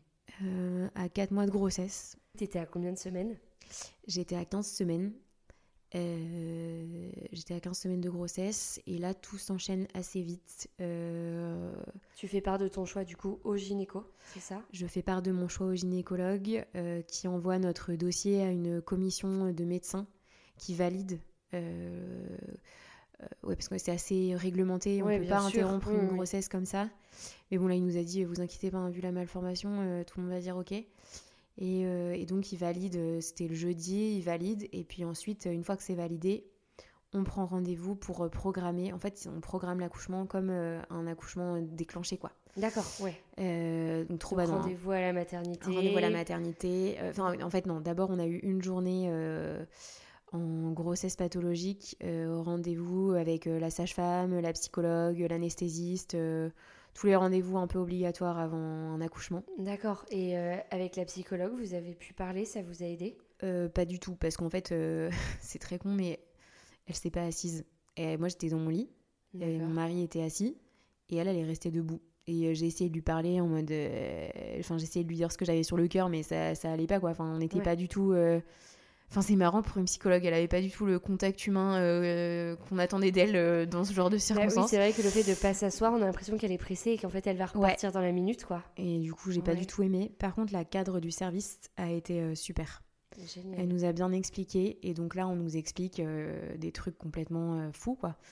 voilà, votre bébé va mourir, faut réfléchir. Est-ce que vous voulez le voir Est-ce que vous voulez pas le voir Est-ce que vous voulez Il y a deux options pour pour euh, le corps euh, Est-ce qu'on le est-ce qu'on le laisse euh, soit il s'en occupe et il le, brûle avec les autres bébés. Ouais. une incinération, une incinération. avec les autres bébés. Voilà. Soit soit on peut récupérer le corps et l'enterrer. D'accord. Mais du coup ça nous coûte de l'argent oui, bien sûr. Euh, et du coup, elle nous dit voilà, euh, bon, il y a beaucoup de familles qui choisissent l'incinération euh, pour des raisons financières. Vous faites vraiment comme vous avez envie, tout est possible. c'était hyper dur, franchement. Moi, je, mon mari, il était dans un mur, quoi. Enfin, vraiment, c'était compliqué. C'était parce qu'on devait réfléchir à ok, où est-ce qu'on moi, je savais que je voulais l'enterrer. Moi, mon mari, au début, voulait pas. Euh, il me disait non, mais on va pas payer un enterrement. Euh. Enfin, bref. vous avez réagi euh, en fait hyper différemment, c'est ça, cette souffrance? Au début, au début, on n'avait pas du tout les mêmes envies. Et surtout, il me disait, mais on va pas. ok, bon, ok pour l'enterrement. mais dans ce cas, on n'invite personne. Je veux qu'on soit que tous les deux. Euh, moi, j'ai dit, mais non, jamais. Euh, est-ce qu'il y a au moins une de mes meilleures copines qui peut venir euh, Je peux pas juste être toute seule avec toi. Enfin, je vais jamais tenir. Et, et puis surtout, je voulais encore une fois faire exister mon bébé. Ouais. et puis que les autres aussi prennent la mesure de ce qui se passait dans notre famille. Et donc c'était une journée pas facile parce qu'on est bombardé d'informations d'un coup euh, sur des trucs qu'on n'imagine pas. Oui, en effet, en fait, toutes ces questions, euh, franchement, qui enterre son enfant, terrible. Ouais. qui enterre son enfant à 27 ans, euh, personne quoi. C'est ça. Et en plus, vous devez vous décider en une journée. Enfin, tout arrive en même temps. Exactement. Et en fait, on devait donner, enfin, savoir pour le jour de l'accouchement, deux jours plus tard, qu'est-ce qu'on ferait. Et, et, je trouvais ça pas facile parce que parce qu'on n'était pas forcément hyper raccord au début, comme lui vivait bah moi j'étais enceinte, euh, c'était quand même euh, mon bébé et lui, euh, lui le vivait de l'extérieur et, et il était et ouais, on, se comprenait pas forcément sur tout. Ouais, bon, c'est vrai. On n'avait pas les mêmes envies et puis lui, lui avait plus envie que personne soit au courant à la limite et que et que voilà on tourne la page le plus vite possible et que limite si jamais il n'y a pas d'enterrement au moins on oubliera plus vite et alors que maintenant, il me remercie euh, qu'on ait fait les choses différemment. Qu'est-ce que vous décidez euh, à la fin de cette journée? On décide qu'on enterrera notre bébé. Mhm. Parce que voilà, c'est important pour moi de bah, d'avoir un lieu pour se recueillir plus tard. Et puis voilà, et puis je voulais aussi avoir le, la chance, entre guillemets, de, de dire une messe pour lui, voilà, de, de pouvoir lui dire au revoir. Religieusement. Voilà, pouvoir lui dire au revoir euh, dans, avec notre foi, quoi. Bien sûr. je comprends. Tu me disais que vos familles étaient au courant que tu étais enceinte. Du coup, j'imagine que tu as dû les prévenir. Euh, comment ça s'est passé puisque vous êtes tous euh, croyants? En fait, de mon côté, ils ont été très, très soutenants dès le début. Euh, vraiment, euh, j'ai reçu que des messages euh, d'attention et d'amour et de soutien. Enfin, vraiment, c'était hyper précieux. Et entre ton mari et, toi, vous êtes tombés raccord assez rapidement sur la décision? Ouais. en fait, assez vite, on se disait, là, on va pas du tout bien psychologiquement tous les deux, on souffre trop. Euh, beaucoup trop même. Et euh, Joseph, il a besoin de deux parents euh, en bonne santé psychologique et physique. Il faut qu'on se concentre sur notre enfant qui est vivant et on va choisir la vie parce que c'est là que Dieu nous appelle en fait. C'est, c'est là on a besoin d'être en vie et pas d'être dans, dans, la noirceur de, de la mort et et je peux pas être, moi je me disais, mais je peux pas être enceinte encore six mois euh, d'un enfant qui ne sent rien, qui ne vit rien. C'est pas possible, on partage rien. En fait, à la limite, il aurait senti quelque chose, même s'il serait mort direct, en fait, il y aurait eu quelque chose qui pouvait se passer. Et là, là, je pouvais que m'imaginer un lien spirituel. Oui. Donc, euh, c'était. Tu te disais, si tu lui parles, en fait, il m'entend pas. Si je touche mon ventre, il me sent pas. Enfin. Ça me détruisait. Ouais. Mais vraiment, ça, ça me détruisait. Et j'ai rarement été aussi bas dans ma vie à ce moment-là. D'accord. Et, euh, et, mon mari aussi. Et du coup, on, pour le coup, là, on était assez raccord. Et après, quand? Voilà. Et en fait, au bout de, de 4 mois de grossesse, du coup, on s'est dit euh, maintenant, euh, maintenant, on est prêt. D'accord. Et je crois aussi qu'il y a une raison aussi administrative. on peut déclarer son enfant, c'est ça, au bout de 15 semaines d'aménorrhée, il me semble. On peut déclarer son enfant. Vous le saviez, ça? Enfin, vous avez pris en compte ce calcul? Non. Non, c'est juste que c'est tombé pile au bon moment en fait. C'est tombé pile au bon moment et puis on voulait pas forcément attendre euh, plus. Mais ce qui est sûr, c'est qu'on avait besoin quand même de ces, de ces quatre semaines-là pour, euh, bah pour, pour prendre la mesure de notre choix et pour pas faire les choses à la va-vite non plus. C'est vrai que de l'extérieur, quatre semaines pour décider d'avancer un accouchement, ça peut paraître euh, rapide. Enfin, on nous l'a dit, c'est pour ça que je le dis ça paraît toujours rapide aux yeux des autres, mais en fait, quatre semaines de, nuit blanche et de souffrance, c'est très très long. Ouais, carrément. Est-ce que l'équipe médicale a compris euh, le fait que vous hésitiez? Euh, Parce que pour eux, ça doit être assez rare euh, des femmes qui hésitent à avancer cet accouchement dans ces conditions. Oui, parce que souvent, en fait, les femmes préfèrent en fait, moi, j'avais encore l'option de l'aspiration. Si jamais j'avais eu, euh, si j'avais, j'avais choisi directement d'interrompre la grossesse, j'aurais pu euh, avoir une aspiration donc au bloc. Et donc, on ressort du bloc euh, sans le bébé, et voilà. moi, ce que je voulais dès le début, quand même, c'était sentir, enfin, le, le, le, faire naître et donc mourir. vraiment. Par la voie par laquelle il aurait dû sortir et naturellement, et surtout être présente. être présente au moment où il meurt enfin où il naît et meurt en même temps. Euh, je voulais pas, euh, je voulais pas ne pas ne pas vivre ça parce que euh, je savais que ça m'aiderait pour faire mon deuil après. D'accord. De d'être présente et de me dire ok j'ai accouché et maintenant je, je, lui dis au revoir. Enfin voilà, mais j'avais pas du tout envie de me faire aspirer. Voilà. de, de, Après, je sais qu'il y a des femmes qui préfèrent et je comprends aussi parce qu'on a envie qu'on nous arrache oui, bien sûr, c'est ta sensibilité, c'est euh, bien sûr, c'est ce que tu avais envie toi de vivre. Mais voilà, moi, mon choix, enfin mon désir en tout cas à ce moment-là, ça peut paraître bizarre, hein, mais non, pas du tout. Tu l'expliques très bien, ne t'inquiète pas. Mm. Euh, du coup, le jour J arrive, euh, tu te rends à l'hôpital donc le matin. Ouais. Alors en fait, deux jours avant, j'ai pris un premier comprimé pour faire maturer le col parce que euh, à ce terme-là, il n'est pas du tout prêt à s'ouvrir. évidemment. Euh, et en fait, dans la nuit qui précède, euh, je sais pas pourquoi je sens des espèces de, contractions. Enfin, je sens que ça travaille comme, un peu comme des douleurs de règles. Donc je me dis, ah bon, ça doit faire maturer le col, mais en même temps, ça fait bouger des choses. D'accord. Euh, j'arrive le matin. D'abord, on fait une amniosynthèse. Euh, ça nous a été proposé parce que euh, ils voulaient vérifier qu'il n'y avait pas d'anomalie en plus que celle. Enfin, en fait, ils voulaient vérifier que la malformation n'était pas due à une anomalie chromosomique. D'accord. Euh, euh, parce qu'après, ils voulaient faire des recherches génétiques ou? Exactement. Enfin, en fait, ils voulaient quand même checker euh, pour être sûr qu'on passait pas à côté de, quelque chose. D'accord. Finalement, la myosynthèse est revenue nickel. Enfin, il n'avait pas de mm. problème. Enfin, il n'était pas trisomique ou quoi que ce soit. D'accord. C'était juste un bug. C'était juste un, bug, cette malformation. Personne n'a pu d'ailleurs expliquer dans le corps médical. ça arrive. En fait, ça arrive, mais on ne sait pas pourquoi. D'accord. Ça peut être dû à un manque d'acide folique, mais. Et pourtant, tu en prenais? Et pourtant, j'en prenais. D'accord. Donc, euh, D'accord, donc tu. Ah, donc j'arrive le matin, on me fait la myosynthèse, euh, c'est hyper hyper douloureux. Euh, alors déjà c'est froid. On est dans une salle de bloc, mon mari peut pas venir avec moi parce que c'est stérile. Je vois une dernière fois mon bébé à l'échographie. je demande au gynécologue, donc c'est lui qui me suivait en plus, si c'est un petit garçon ou une petite fille. Il me dit ok c'est un petit garçon je savais depuis le début que c'était un petit garçon. Enfin, je sentais, je sentais comme pour Joseph. Je me disais, ok, je pense que c'est un garçon. et euh, donc, euh, donc voilà, je au fond moi, je me dis, ah, mon petit garçon, voilà, bon, trop bien. Et, euh, en fait, il m'enfonce une énorme. Enfin, en fait, c'est une aiguille fine mais très longue. Et il me l'enfonce dans l'utérus. Et au moment où il me l'enfonce. ça fait un mal de chien. Ça fait un mal de chien parce que j'ai une contraction à ce moment-là. Et donc, euh, mon enfin, la paroi utérine se, augmente de volume parce que ça se contracte. Enfin, voilà. Et donc là, mais j'ai l'impression qu'on m'enfonce un couteau dans le ventre. Mais ils font pas d'anesthésie locale euh, pour faire ça? Non, parce que c'est pas censé faire mal.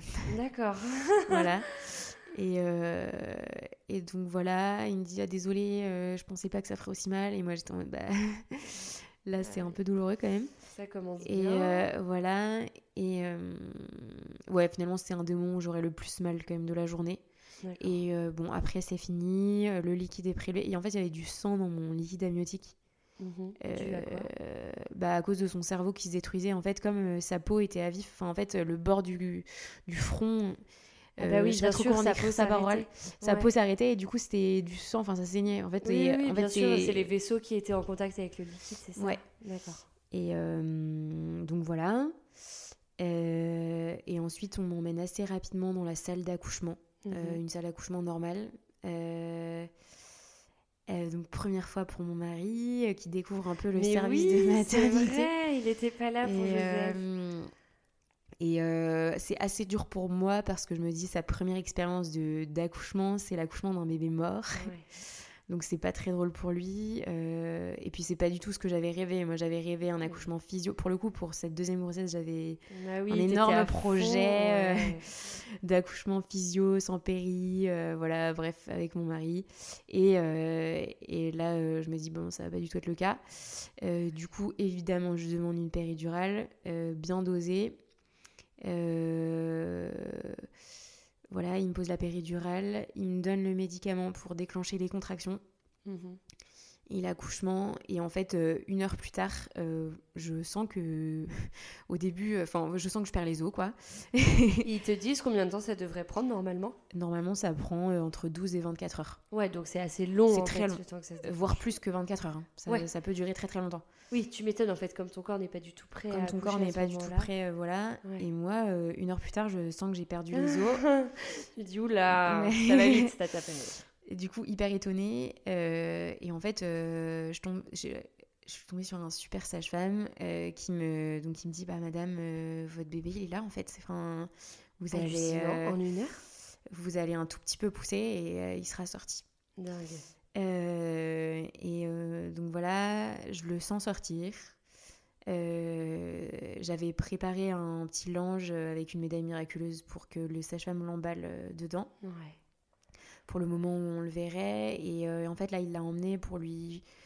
Voilà, pour mettre une petite compresse sur sa tête et euh, le peser, prendre quelques photos. Euh. C'est vous qui aviez demandé tout ça? Oui.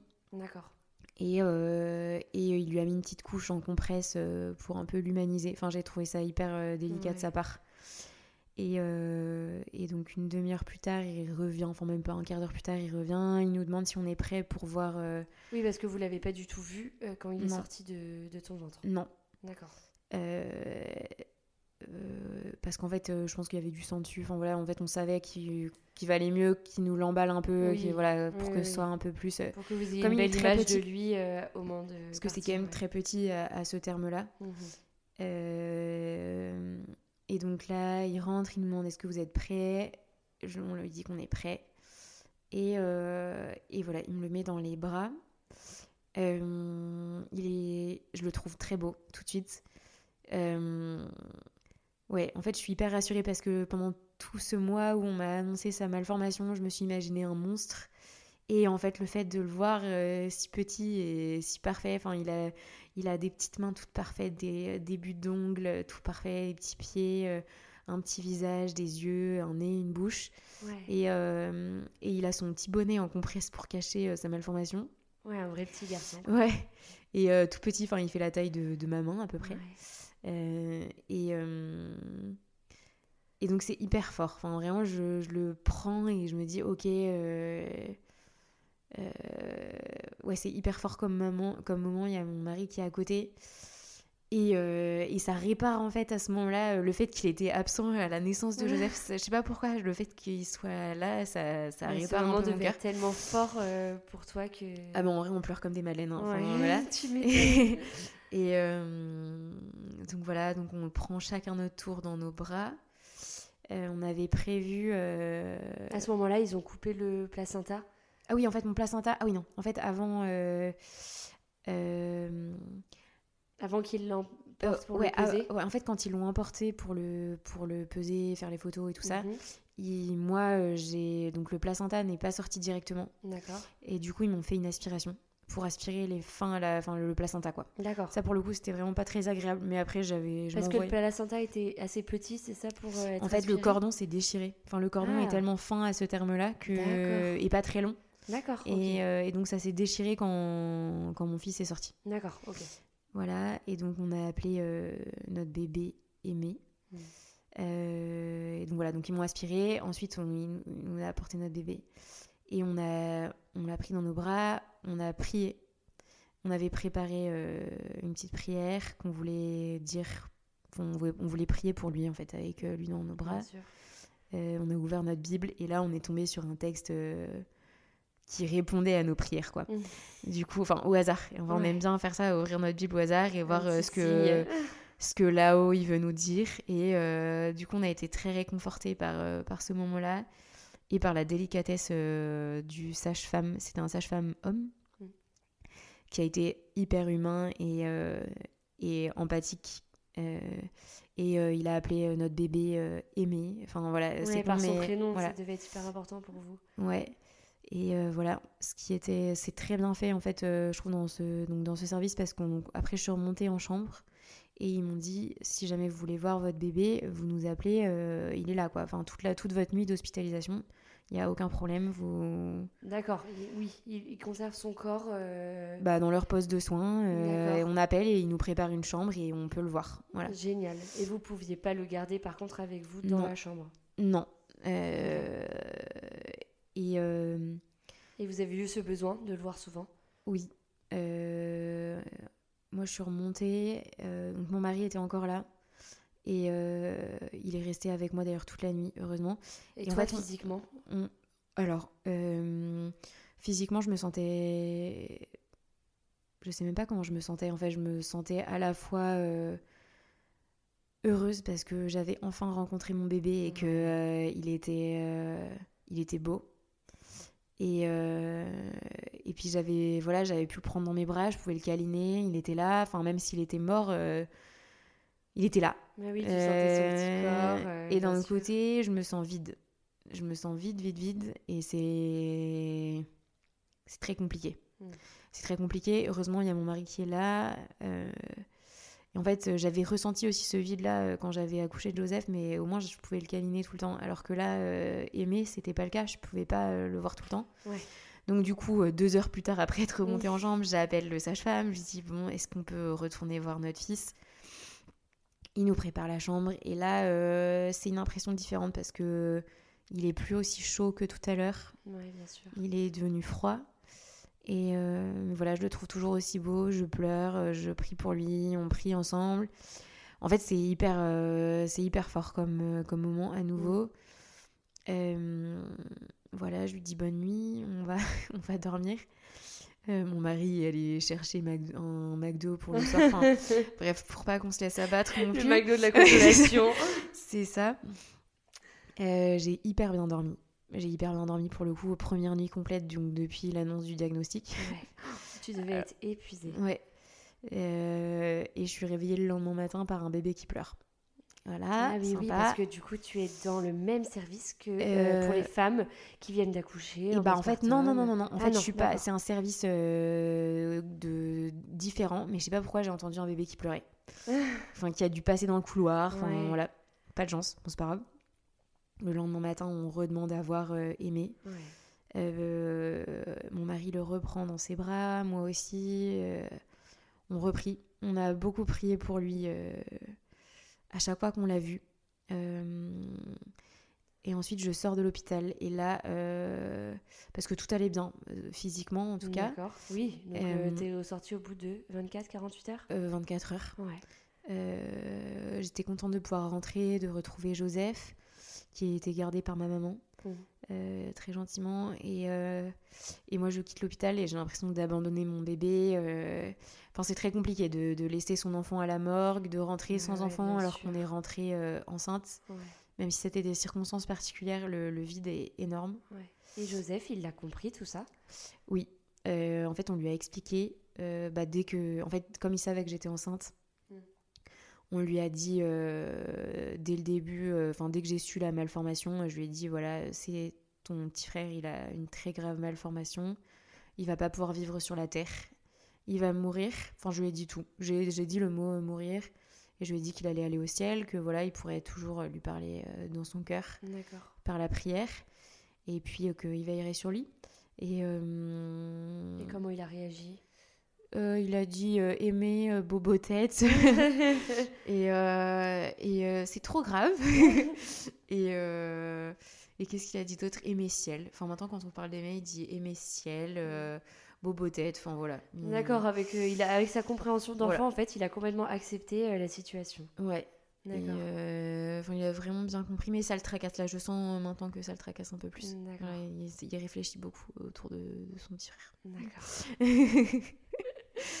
Donc toi, tu rentres à la maison. Euh, bah, comment tu te sens, tout simplement? Euh, Je me sens vide. Mm. Énorme vide euh, physique. Et en fait, Aimé me manque physiquement et j'avais pas du tout anticipé ce manque physique. Donc je fais que regarder les photos que j'ai. Parce que du coup, le sage-femme nous a donné des photos avec ses petites empreintes de pieds et de mains. Euh, donc j'arrête pas de les regarder. Et puis nous aussi, en fait, on a pris des photos. Euh, j'ai demandé à mon mari de me prendre avec euh, Aimé. Et puis moi aussi, j'ai une photo de, de lui avec Aimé. Enfin voilà. il me manque trop. On est samedi. moi, je rêve que d'une chose, c'est de retourner à la morgue. Jamais j'aurais cru dire ça un jour, mais voilà. vous pouviez Ils vous ont dit que vous pouviez revenir quand vous le souhaitiez D'accord. On peut, on peut revoir Aimé quand on veut. Mon mari, lui, il a pas envie d'y retourner. Euh, du coup, euh, ce qu'on fera, c'est que bah, le lundi matin, j'attends quand même le lundi matin, j'appelle la morgue, je prends rendez-vous, et puis en fait, mon mari, lui, pendant ce temps, comme il n'a pas envie d'y aller, il est trop sympa, il va aller aux pompes funèbres, euh, organiser l'enterrement, choisir le cercueil. Enfin, des trucs comme ça, bien, bien glauques. Moi, j'avais pas du tout le courage, et lui, il l'a eu. Enfin, en tout cas, pour les choses matérielles, c'est lui qui a tout géré. Oui, vous faites une euh, répartition des tâches, voilà. euh, euh, il, a il, a été déclaré aimé à la mairie. D'accord. Enfin, pareil, première fois pour lui qui déclare un enfant, et c'est voilà, parce que du coup, Joseph, c'était ma mère qui avait ah été bah, bien Sûr, oui. Enfin, moi, ça me serrait un peu le cœur, mais il y, aura, il y en aura sûrement d'autres, mais. Mm. Mais voilà, moi, je retourne le voir une dernière fois à la morgue le lundi matin. et ça me fait beaucoup de bien je lui promets que je vais être courageuse, euh, je lui promets, euh, promets d'être forte, je lui promets de garder la foi. Et, et, en fait, je lui ai dit tout ce que je voulais. Enfin, c'était. Enfin voilà, dernier, dernière communication terrestre entre guillemets avec, avec lui. Et, et, voilà, je le serre une dernière fois dans mes bras et, et je referme la porte. Euh, et euh, je me dis, je le, le reverrai plus jamais. C'est, très dur hein, de, dire au revoir à son enfant pour toujours, même s'il était déjà mort. Hein, donc, euh, et, que, son âme, son âme est au ciel. ça, pour le coup, ce qui m'a beaucoup réconforté à ce moment-là, c'est de me dire je sais que il est au ciel, ça c'est sûr. Il n'y a aucun doute là-dessus. Donc, donc, on est encore en lien. Voilà, même si j'ai toujours ce, cet énorme manque euh, physique. Mais, euh, mais c'est très dur de me dire que je le verrai plus euh, de toute ma vie. La foi vous a énormément porté, j'ai l'impression, avec ton mari. Oui, oui. en fait, je me suis dit, si j'arrête de croire, j'ai plus rien. alors que si je, garde, je garde la foi et que je, je continue de croire qu'il y a une vie après la mort et que et que voilà l'âme d'aimer est, au ciel, bah, on est toujours en lien. Ouais, je peux lui confier des choses. Je peux lui confier des choses. Je sais que je retrouverai son petit cœur là-haut. Euh, je... Et même toute ma vie, je sais qu'il veille sur moi et je sais que euh, et là, il est baigné dans l'amour de Dieu euh, actuellement. C'est c'est un peu le, but de notre vie quand même d'aller au paradis mm. et, et, le fait que lui vive ça avant moi alors que je l'ai porté en moi euh, me, me donne beaucoup d'espérance. Ouais. Euh, il m'aide en tout cas à, à, me dire ok, tu vas pas mourir, tu vas, tu vas vivre pour, euh, pour Joseph, pour aimer, pour ton mari et pour les autres enfants que tu auras après. Et, et ouais, je me disais ok, c'est aimer qui va te donner la foi en fait. D'accord. Super. Donc là, on est lundi. Mm. L'enterrement est prévu pour quand? Pour euh, le mercredi. C'est euh, assez rapide euh, parce que bah voilà l'église est dispo, le prêtre est dispo, les pompes funèbres sont dispo, donc et puis Joseph est à la crèche ce jour-là. Moi, je voulais pouvoir me concentrer sur sur aimer. Ouais, bien sûr. et du coup, on a tout expliqué à Joseph. Et puis, en fait, comme il a que deux ans et demi, il comprend, il n'aurait pas eu beaucoup de bénéfices à assister à, à l'enterrement. Ouais. Euh, donc arrive le jour de l'enterrement. Euh, on a été très entourés par, euh, nos amis et nos familles. ça a été la messe. Je suis un peu à côté de à côté du moment. Enfin, j'arrive je, un peu à prier, mais je me dis, c'est pas possible, on enterre vraiment mon enfant, c'est trop bizarre. Enfin, d'un autre côté, on vient de passer, enfin, je viens d'accoucher. Je viens de passer les quatre derniers jours à préparer les livrets de messe, à choisir les lectures, les chants, euh, les comment est-ce que le cercueil va être, le machin, le truc. Et, et là, c'est le moment et, et c'est notre enfant. C'est trop bizarre. En fait, c'est trop bizarre d'enterrer son enfant à, 27 ans. Et même quand on le vit, c'est. Je. J'ai toujours pas compris. Enfin, sur le coup, je suis pas. Oui, t'es un peu hébété, quoi. Enfin, t'es en, es en pleine sidération, finalement. C'est un gros traumatisme. Ouais, c'est ça. Ouais. ouais. je suis un peu sidérée et, et je vois un peu la scène de haut. Voilà. Ouais. Euh, et du coup, je suis triste, mais je, je, ressens moins de choses que, que le jour de, de l'accouchement où j'arrêtais pas de pleurer. Enfin, le jour de l'enterrement, j'ai pas beaucoup pleuré. Voilà. J'ai, au moment où on a mis son cercueil dans la terre, j'ai, c'est le seul moment où j'ai pleuré. Ouais. Et puis, il faut pas oublier aussi que tu es en plein postpartum.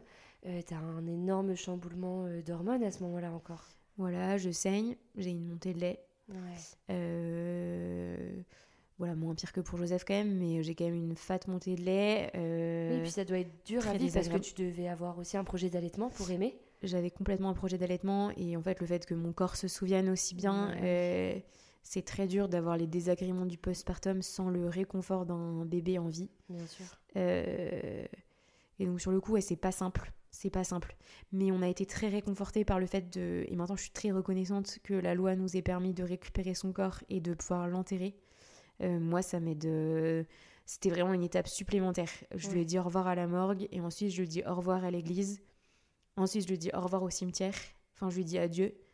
Et, et, ça marque des étapes qui m'aident à, à, avancer. Bien sûr. Même si sur le coup c'est compliqué. Ça, c'est au bout de 15 semaines d'aménorrhée, c'est ça Qu'on a le droit de récupérer le corps de son bébé? Ouais. D'accord. Et moi j'ai accouché à 16. Ouais, donc c'est important de le savoir aussi ouais. à ce moment-là. D'accord. Euh, du coup, vous le mettez en terre, donc il a sa petite place euh, au cimetière. Euh, quand vous rentrez chez vous avec ton mari, comment vous vous sentez tous les deux? Bah Déjà l'après-midi, en fait, on a nos familles qui sont restées pour déjeuner avec nous. le soir, on se sent soulagé parce que, enfin, on se sent en paix c'est ça que j'ai oublié de dire, c'est en fait depuis, depuis que Aimé est, né et mort en même temps, bah je, je, me sens je me sens vide, mais je me sens en paix. Je sais que je sais qu'il est à sa place. En fait, je sais qu'il est enfin à sa place, alors qu'avant je me sentais tiraillée, je le sentais euh, tiraillé entre la terre et le ciel. D'accord. Et là, euh, en fait, il est enterré, il est à sa place, il est au ciel. Enfin, son corps est au cimetière, son âme est au ciel, et chacun est à sa place là où il doit être. Et euh, on va continuer à vivre et maintenant le plus dur est fait. En fait, ce qu'on s'est dit, c'est ça. C'est là, on vient de vivre un marathon pendant un mois et demi. Oui, que c'est dur euh, de prévoir tout ce côté administratif et matériel d'un enterrement euh, quand tu as juste envie de, te recueillir et de rester euh, j'imagine avec ton mari euh, tranquillement. Enfin ça doit être vraiment une charge euh, mentale très pénible oui, j'ai trouvé ça lourd parce que euh, financièrement bah, un enterrement ça coûte cher. Donc ça rajoute encore plus à la peine de sacrifier ses économies pour ça. Même si ça nous ça nous tenait à cœur. Donc évidemment que voilà. Oui mais on peut comprendre qu'en effet ce soit mais sur le coup difficile et, aussi, et puis ouais tous les choix administratifs étaient compliqués. Et puis voilà, et là on avait enfin le temps de respirer, les choses, les choses matérielles étaient faites, et maintenant on pouvait enfin faire notre deuil, euh, entre guillemets, psychologique, mm. euh, et, avancer, en fait. Et, en fait, se dire, ok, là on, a touché le fond de la souffrance, euh, maintenant ça peut que aller mieux. Ouais. En fait, ce qu'on s'est dit le soir de l'enterrement, on s'est dit, on espère qu'on n'aura rien de pire à vivre dans notre vie de couple marié. Je l'espère vraiment pour vous. Mais voilà, en tout cas, euh, pour maintenant, on peut que aller mieux. Donc, euh, donc voilà, on va, on va s'appuyer sur Dieu et puis ça, ça ira forcément mieux de jour en jour avec des hauts et des bas. Mais voilà. Vous vous comprenez à ce moment-là avec euh, ton mari parce que je sais que parfois on n'exprime pas sa peine de la même façon et ça peut être très difficile également à vivre en couple. Est-ce que à ce moment-là vous vous sentez soudés? Euh, on se sent très soudés. En fait, euh, mon mari, ça a été mon, mon rock pendant tout l'accouchement, euh, pendant toute cette phase de réflexion. Enfin, il a été là. C'était, j'ai vraiment pu m'appuyer sur lui, même pour l'enterrement, mais je sais même pas, j'aurais jamais pu survivre à ça sans sa présence. D'accord. Et sans son amour inconditionnel. mais mais c'est vrai que la suite, on, ne vit pas notre peine pareil parce que c'est un homme, parce que je suis une femme, parce que j'ai été enceinte et lui, il n'a pas porté aimé. Donc déjà, il ressent pas euh, de vide physique. Euh, il n'a pas ses petites cellules euh, bah oui, bien maternelles. mais oui. Et après, il l'a eu dans ses bras. Il a, voilà, sur le coup, c'était c'était très très émouvant pour sa vie de père, hein, ça c'est sûr. Mm. il est plus le même, mais mais voilà, lui, il y est très monotage, donc il est retourné au travail le lendemain de l'enterrement. Ouais. Bon, parce qu'il avait pas le choix, mais voilà. Mais, euh, mais quand même, enfin, il se sentait capable et il m'a dit. Alors euh, toi, euh, il m'a dit, ça me fait du bien, ça me fait du bien et je vais pouvoir penser à autre chose et, justement continuer, enfin, commencer à me reconstruire. Et moi, moi, je pleure beaucoup. J'ai beaucoup pleuré. Je regardais souvent des photos d'Aimé. J'ai eu besoin de faire un album photo, de commencer à écrire son histoire. J'ai eu besoin d'en parler à mes amis. J'en ai beaucoup parlé à mes amis. ça m'a fait du bien. Euh, ça m'a fait du bien de pouvoir, bah, de pouvoir en parler parce que c'est vrai que parfois on a un peu l'impression d'être. Euh, voilà, de plomber l'ambiance avec. Euh, voilà, bah, moi mon bébé il est au cimetière.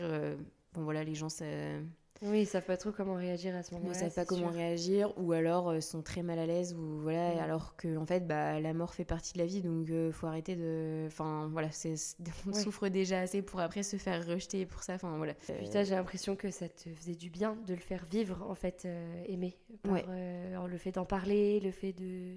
je sais pas si tu as montré des photos. j'ai pas, j'ai pas montré de photos. J'ai juste montré des photos à ma petite sœur. D'accord. Voilà, mais, mais c'est vrai que le fait d'en parler et le fait de pouvoir être consolé, en fait, si on ne parle pas, on peut pas être consolé par les autres. Alors que si on parle et qu'on dit ok, bah aujourd'hui ça va, ou alors aujourd'hui ça va pas, il me manque, c'était mon fils, voilà, ça s'est passé comme ça l'accouchement. Et c'est vrai que d'avoir une oreille attentive ou des amies bienveillantes qui nous laissent pas pleurer seules ou qui sont juste empathiques ou qui disent ok, juste t'es courageuse tu vas y arriver. ou... en fait, on a été hyper touchés parce que, surtout moi, j'ai eu beaucoup de, marques de, soutien entre un petit mot, un petit colis, un petit livre, un bouquet de fleurs, euh, plein de petites attentions euh, selon la sensibilité de, chacun de nos amis mm. euh, qui nous ont vachement aidés à, ce moment-là, à nous dire ok, on n'est pas seul et puis les voilà tout le monde, tout le monde, tout le monde nous soutient. Mm. Aimé est mort il y a trois mois, c'est ça? Ouais, bientôt trois mois. Bientôt trois mois. comment est-ce que vous vous sentez aujourd'hui? Euh, comment vous vous reconstruisez euh, dans votre famille? Est-ce que tu peux euh, me partager ça? Je vais parler pour moi du coup parce que c'est un peu dur de sonder l'état de mon mari. Mais moi, il y a des jours où ça va bien et des jours où ça va moins bien. je sais que je me reconstruis chaque jour et que chaque jour je suis un peu plus forte, ça c'est sûr, parce que je reçois plein de plein de force de là-haut. Euh, vraiment, c'est un.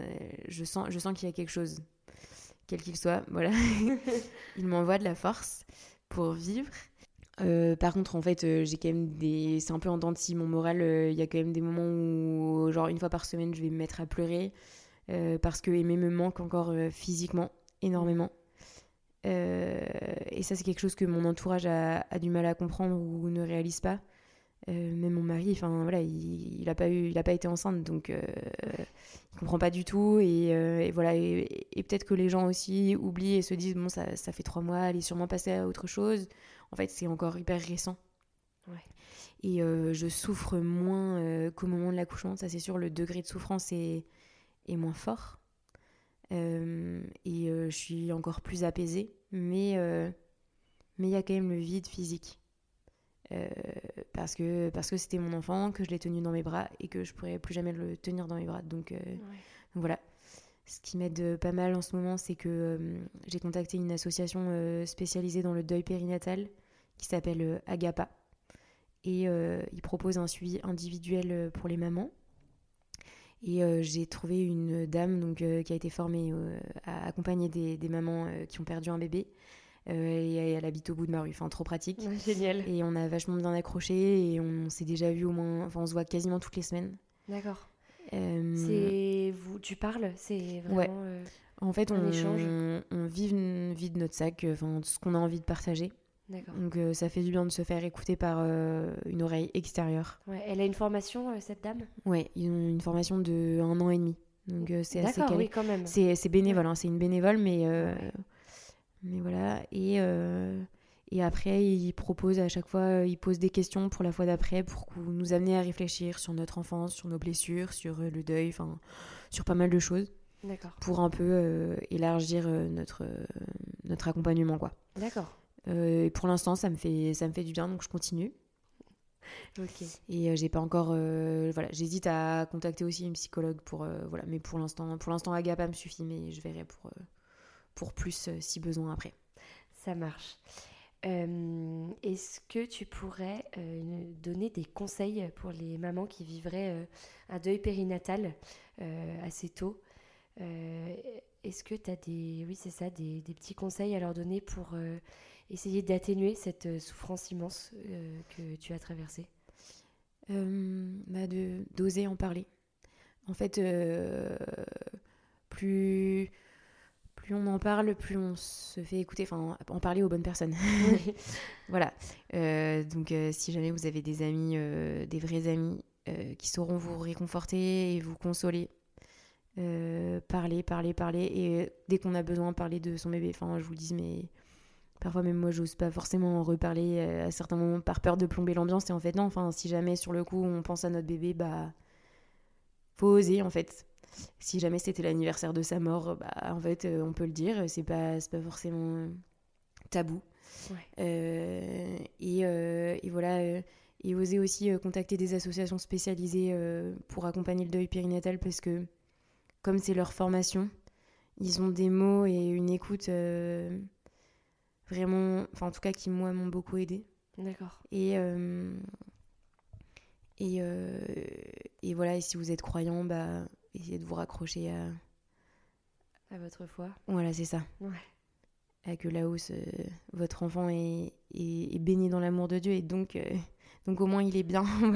Moi, je sais que le fait de savoir qu'il est bien là-haut et qu'il souffre pas, euh, ça, ça m'aide. Ça m'aide. Bien sûr. Mm. Bien sûr. D'accord.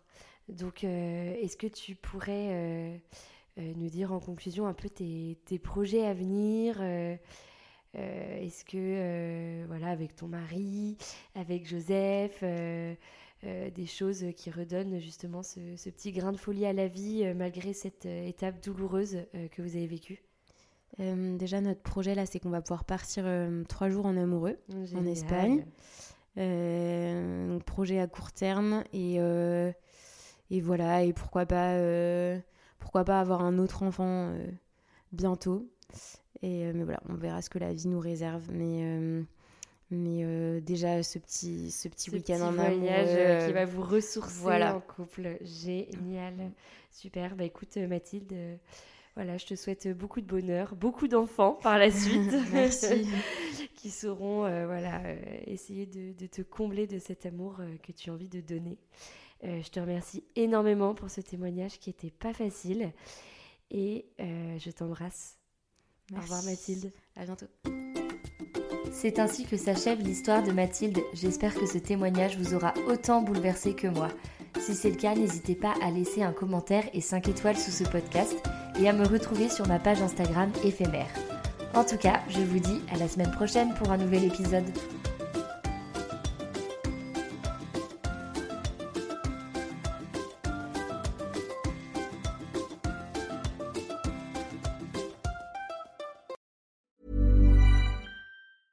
Hey, it's Danny Pellegrino from Everything Iconic. Ready to upgrade your style game without blowing your budget? Check out Quince. They've got all the good stuff shirts and polos, activewear, and fine leather goods, all at 50 to 80% less than other high end brands. And the best part? They're all about safe, ethical, and responsible manufacturing. Get that luxury vibe without the luxury price tag. Hit up quince.com slash upgrade for free shipping and 365 day returns on your next order. That's quince.com slash upgrade. Imagine the softest sheets you've ever felt. Now imagine them getting even softer over time. That's what you'll feel with Bowl and Branch's organic cotton sheets. In a recent customer survey, 96% replied that Bowl and Branch sheets get softer with every wash. Start getting your best night's sleep in these sheets that get softer and softer for years to come. Try their sheets with a 30-night guarantee. Plus, get 15% off your first order at bowlandbranch.com. Code BUTTERY. Exclusions apply. See site for details.